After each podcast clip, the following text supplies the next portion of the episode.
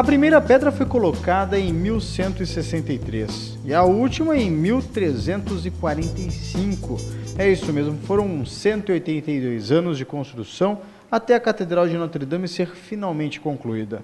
Com 128 metros de comprimento, 48 de largura, de 45 a 69 de altura e uma área de 5.500 metros quadrados. A catedral era bem imponente em Ile de la Cité, em Paris.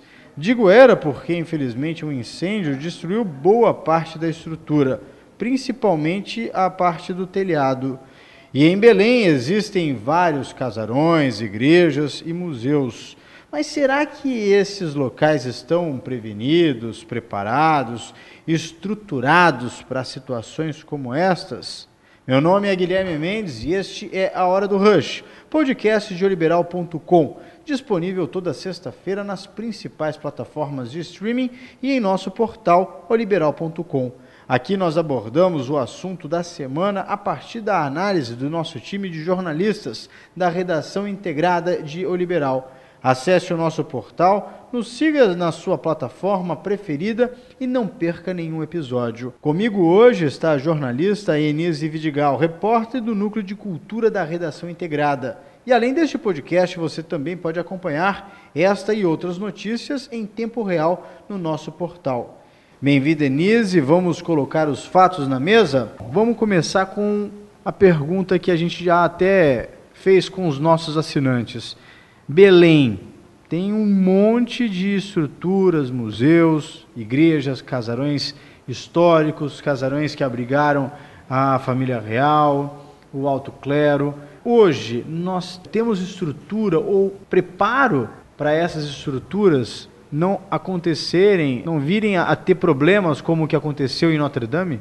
Oi, Guilherme, tudo bem? Oi, pessoal, todo mundo aí que está ligado. Eu quero reportar a uma entrevista que nós fizemos no final do ano passado, aqui no Jornal O Liberal, com o Paulo Chaves, então secretário de Cultura. Na ocasião do incêndio lá do Museu Nacional, no Rio de Janeiro, né, que foi no dia 2 de setembro, a gente fez uma repercussão muito grande aqui em Belém relacionada a esse tema. Né? Como é que está a segurança dos prédios históricos de Belém e do Estado do Pará? E na ocasião, o secretário, ele fez até uma avaliação nacional, mas que dentro do recorte local também se insere, né? Ele explicou que os prédios, como são muito antigos, não estão adaptados às novas tecnologias. Inclusive, ele citou como exemplo o Teatro da Paz, que não tem brigada de incêndio e que a distância do corpo de bombeiros mais próximo poderia não ser suficiente para resguardar o prédio numa situação de sinistro, né? E olha que a gente está falando nada mais nada menos do que o Teatro da Paz. Além de um dos principais cartões postais é um dos prédios mais imponentes dessa região amazônica, né? Pois é. E aí ele falou sobre isso e que nunca foi feita uma simulação para um acidente de incêndio, né, lá no Teatro da Paz, e que esse era um exemplo dos prédios históricos resguardados pelo próprio governo do estado. Então, se o secretário disse isso ainda durante a gestão, a gente começa a ter uma noção do quanto pode ser grave a situação. Na mesma semana, até que ele disse isso, estourou um cano d'água no Museu de Arte Sacra e houve um alagamento lá. Por sorte, não aconteceu nenhuma perda né, de nenhum objeto histórico lá. Agora, esses é, museus, a gente vê o estouro de um cano, o que ele provoca de perda cultural para a nossa cidade. O que preocupa é que a gente percebe nessa reportagem especial feita é, por você do Teatro da Paz, onde teve a colocação do Teatro da Paz, não tem estrutura física, como uma brigada de incêndio. A distância preocupa, né, pelo que você constatou, e também não tem nem a preocupação de capacitar pessoas para fazer um treinamento e assim evitar ou minimizar os danos no caso de um sinistro, né? E isso poderia também ajudar muito em uma situação dessa, né? Pois é, eu não, não tenho condição de entrar em detalhes porque eu não sou uma especialista no tema, mas eu estou me reportando a entrevistas que nós já fizemos, né? É, a gente fez uma série de reportagens é, no ano passado, ao longo de quase seis meses, visitando prédios históricos de Belém, né? Entre eles nós visitamos é, o Palacete Faciola, que aliás não deu para visitar porque ele está é, isolado, né, por um muro com cerca de arame farpado e tal, porque ele está abandonado. Ele só foi feita uma estrutura para ele não cair, né, um reforço para ele não cair. Mas tirando isso, ele está destruído. A gente visitou o Palacete Bolonha, o Solar Barão do Guajará, a gente visitou o Instituto Lauro Sodré, onde funciona hoje a sede do Tribunal de Justiça do Estado. A gente visitou o Palácio Lauro Sodré, no, no centro de Belém, né, que é o antigo Palácio dos Governadores. O Palacete Antônio Lemos, sede do gabinete do prefeito municipal, pelo menos oficialmente. Esses foram alguns dos prédios que nós visitamos. E a gente conheceu exemplos de conservação né, e exemplos de abandono.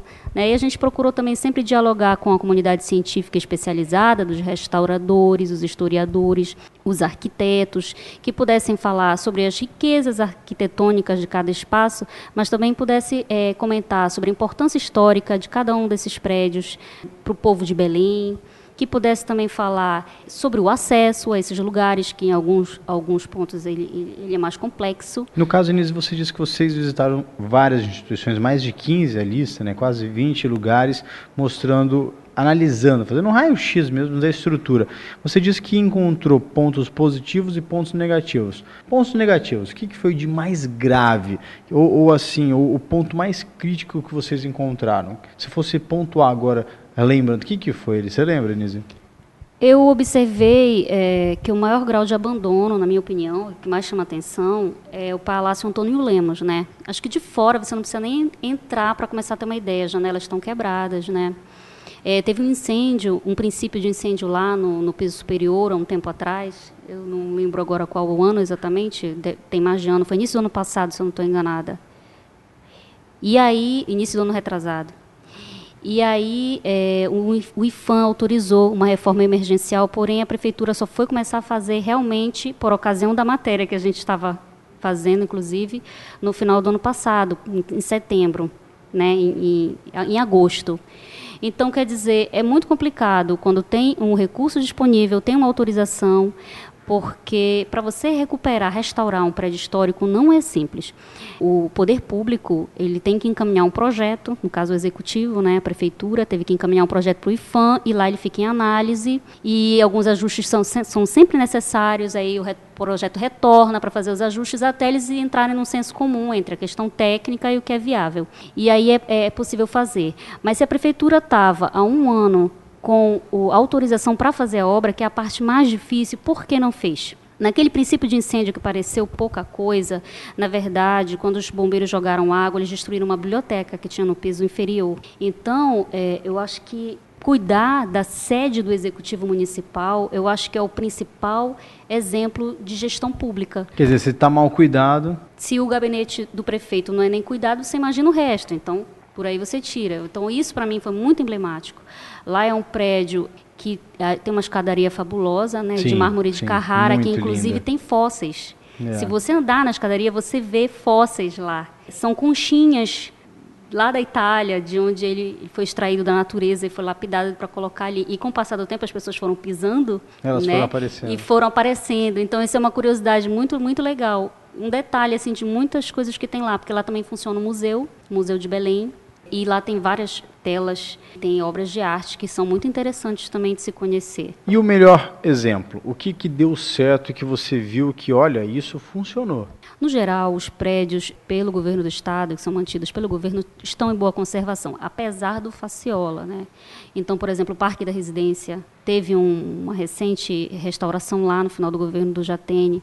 O próprio Palácio Lauro Sodré a sede do, do, governo que fica ao lado da sede do gabinete do prefeito. É até um contraste, né? É, é até o contraste. Ele está muito bem conservado, à exceção de um salão principal, um salão nobre principal, que na época estava com um problema no forro. Mas até então, eu acho que é esperado é, você encontrar algum dano causado pelo tempo, como, por exemplo, dano em telhado, já que a gente está numa cidade que chove muito. Então, isso até que é dentro do, do esperado, na minha opinião. Tem o Tribunal de Justiça também, O né? Tribunal né? de Justiça, com certeza, é o prédio mais bonito. O Instituto Lauro Sodré, eu quero só fazer um resgate aqui histórico aí, vocês me perdoem não lembrar agora o ano, né, que de todos os fatos.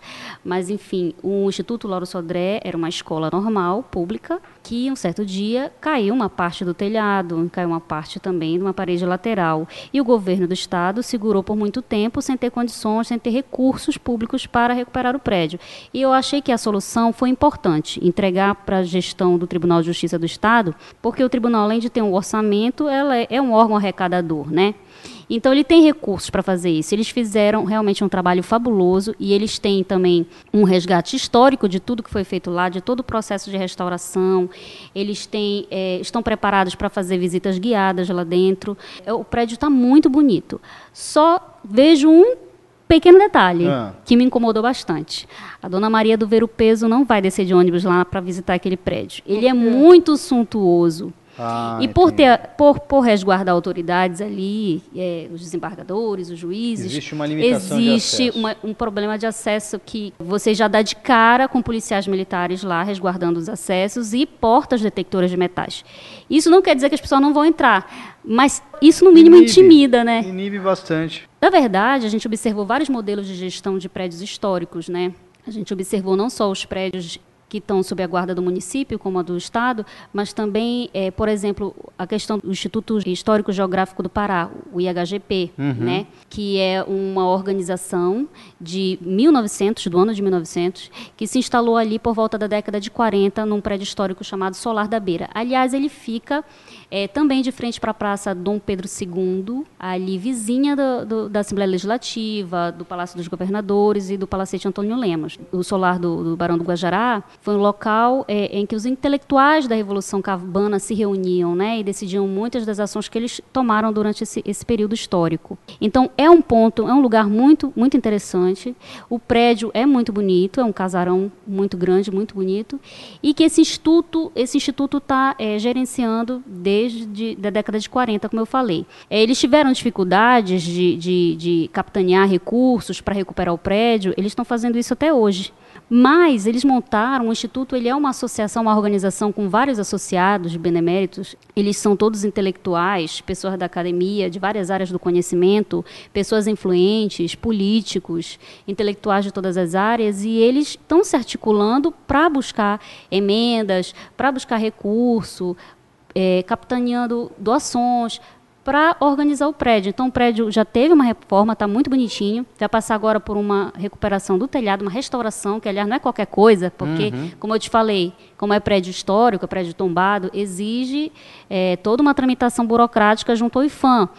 Então, isso já está acontecendo. E agora, nesse momento, eles estão cuidando, eles estão fazendo um trabalho muito legal, que eles estão é, fazendo todo o levantamento dos objetos que eles têm lá, principalmente livros e documentos, é, se a gente for parar para analisar, existem Fazendo três... um inventário mesmo, né? Existem três pontos em Belém, três principais órgãos que detêm documentos históricos sobre a história de Belém, a história do Pará, a história da Amazônia, que o, o, o, o Solar da Beira, né, do Instituto Histórico e Geográfico do Pará, ele é um deles, né, assim como a Biblioteca do Grêmio e o Arquivo Público.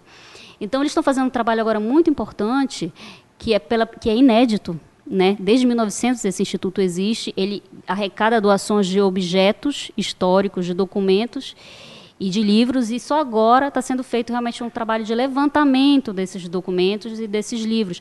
É como se fosse um tesouro enterrado que agora Não, as pessoas estão identificando o que, é que vai sair dali, o que, é que vai aparecer. É uma coisa que é, é interessante. É bacana a gente ver que está começando agora, ok, aquela velha história, antes estágio do que nunca. É legal estar tá começando agora. É, agora, o que é triste é, por exemplo, eu fui criado numa cidade relativamente nova, com 40, 45 anos. Belém é uma cidade centenária, Belém é uma, uma cidade onde você respira história na rua onde você anda e você a, a, história aconteceu nas ruas dessa cidade, desde a época da vida da família Portugal, de parte da família da Portugal para cá, do, do, Alto Clero. A Belém faz parte da colonização do Brasil, a província do Grã-Pará, tudo aconteceu aqui.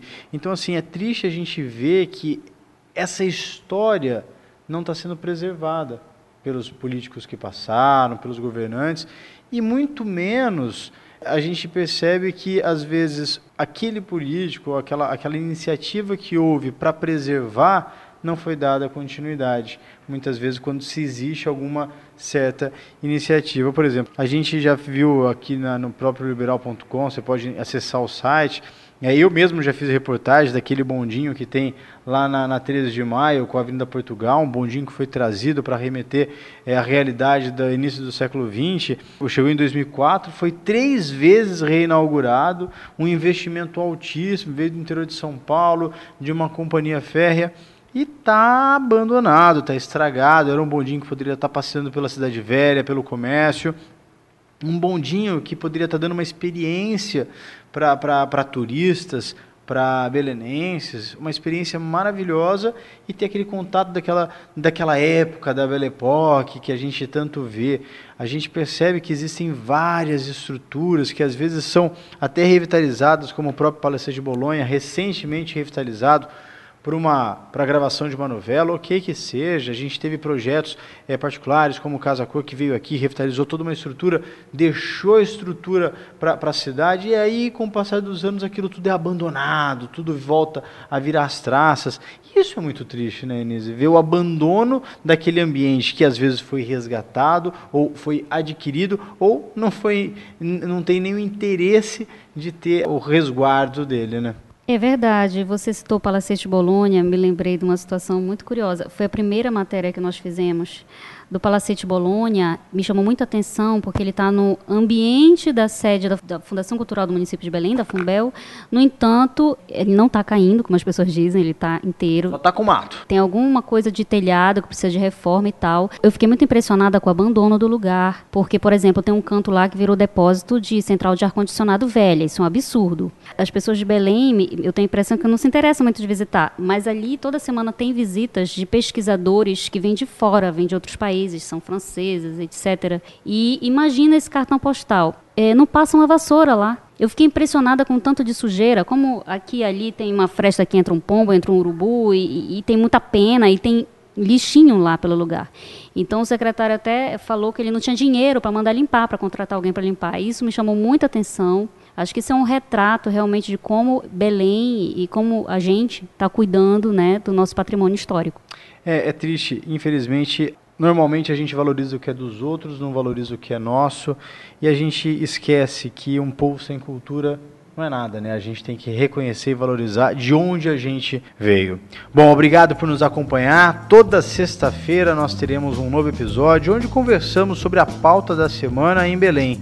Você pode nos ouvir no nosso portal liberal.com e nas principais plataformas de streaming. Meu nome é Guilherme Mendes e neste episódio nós contamos com a participação da jornalista e repórter Enise Vidigal. Esse podcast conta com a produção e captação de áudio de Rubens Neto. Até a semana que vem.